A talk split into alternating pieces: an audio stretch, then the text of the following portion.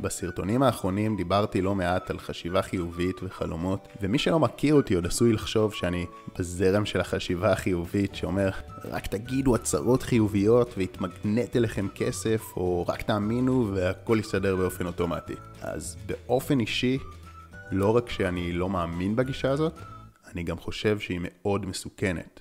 היא גורמת לאנשים להיות עיוורים לסיכונים ולדברים שעשויים להשתבש, וכמעט תמיד מסתיימת בכאב. בנוסף, זה יוצר הרבה תסכול, כי מי לא רוצה להאמין שהוא יכול למגנט אליו את כל השפע בעזרת החשיבה? אבל כשזה לא קורה, נגרמת אכזבה. ואולי הבעיה החמורה ביותר, היא שאם אנחנו מאמינים שבעזרת חשיבה בלבד ניתן להשיג כל מה שאנחנו רוצים, אז אנחנו עשויים להישאר בחולמנות ולהימנע מביצוע פעולות מאתגרות שאין בסופו של דבר מה שמייצר את התוצאות. מי שנחשב לאחד הסמלים של חשיבה חיובית וחלומות וולט דיסני, שאמר If you can dream it, you can do it. אם אתה יכול לחלום את זה, אתה יכול לעשות את זה. אבל מה שרוב האנשים לא יודעים על וולט דיסני זה שהיו לו עוד צדדים באישיות. כשרוברט דילץ, אחד מאבות ה-NLP, דגם את גאונותו של דיסני, הוא גילה שאכן הייתה לו יכולת בלתי רגילה לחלום.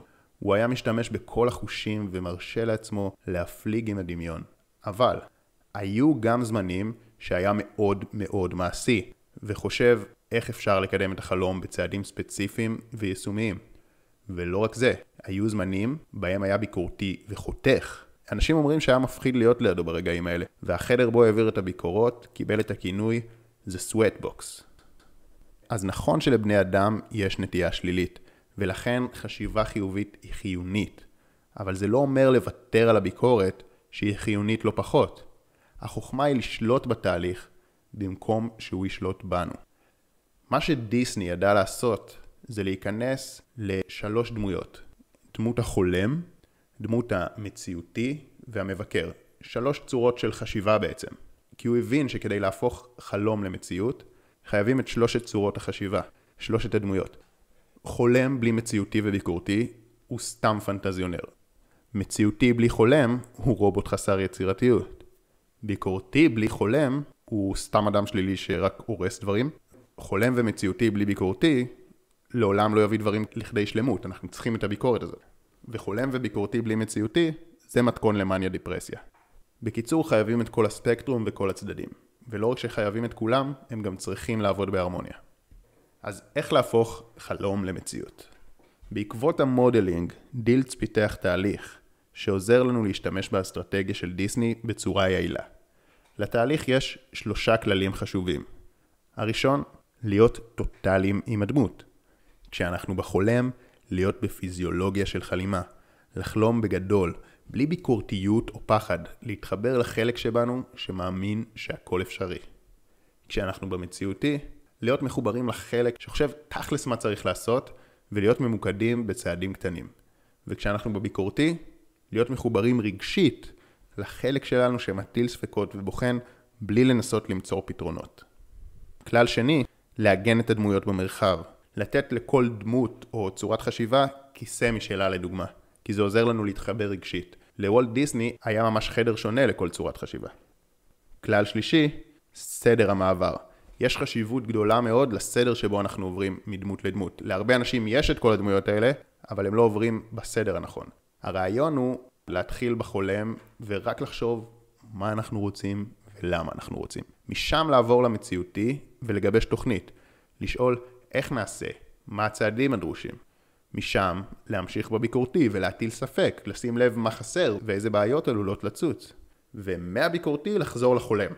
זה הנקודה הטריקית, מהביקורתי לחזור לחולם ומהדמות שלו למצוא פתרונות לבעיות שהעלה המבקר. משם כמובן לעבור למציאותי וככה להמשיך בתהליך עד שמגיעים למצב בו למבקר אין יותר מה להוסיף. עכשיו, אנשים בטוחים שלחשוב על החלומות נותן מוטיבציה, אבל תתארו לעצמכם כמה מוטיבציה תהיה לכם אחרי ש...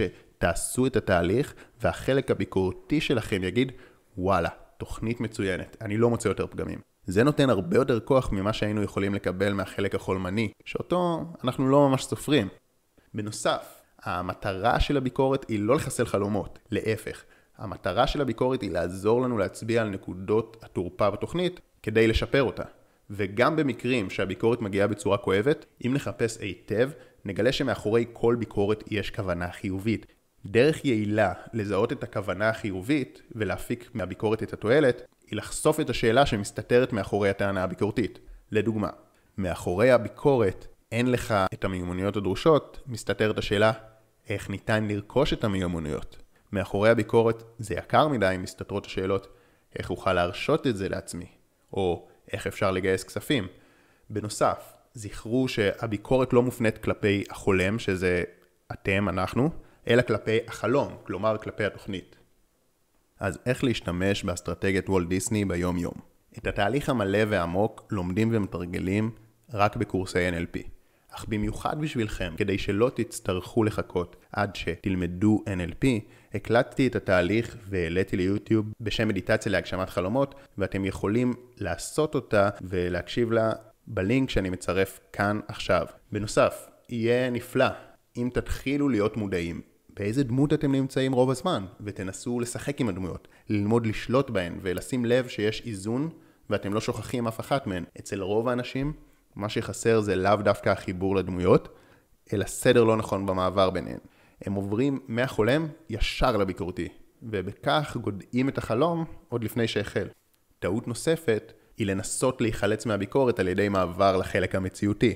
במצב שכזה אין מספיק אנרגיה ויצירתיות כדי לפתור את הקשיים. מה שיעזור להימנע מהבעיות האלה זה 1. להפוך את הביקורת לשאלות, כמו שכבר הסברנו. 2. להקפיד על הסדר שוולט דיסני השתמש בו. זה הקטע הטריקי. לא סתם זה הביא אותו לתוצאות חסרות תקדים. לא סתם חברות רבות משתמשות באסטרטגיה. אם הביקורת משתלטת, פשוט לעבור לדמות החולם. למצוא פתרונות יצירתיים ומשם לחזור לעשייה. 3. לתרגל את המדיטציה המוקלטת. ככל שתעשו אותה יותר, ככה האסטרטגיה תהפוך לחלק טבעי מתהליך החשיבה שלכם, ולא תגיעו יותר למצבים של פספוס רעיונות טובים או נפילה לשאננות. 4. למי שיש משרד גדול, אפשרי גם לשים כיסא ייעודי לכל אחד מהמצבים. לסיכום, אם אתם כמוני, אז את רוב הזמן אתם מבלים בחלק המעשי והביקורתי, ואז נוצר צורך עז להעצים את החולם.